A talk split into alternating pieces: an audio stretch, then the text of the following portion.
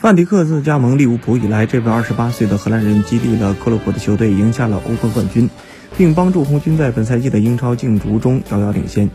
范迪克和利物浦的合约到2023年夏天到期，红军已经做好了加薪续约的准备。他们愿意为这位荷兰国脚提供一份为期七年、周薪超过20万英镑的长约。如果范迪克选择续约，那么他将在安菲尔德效力至35岁。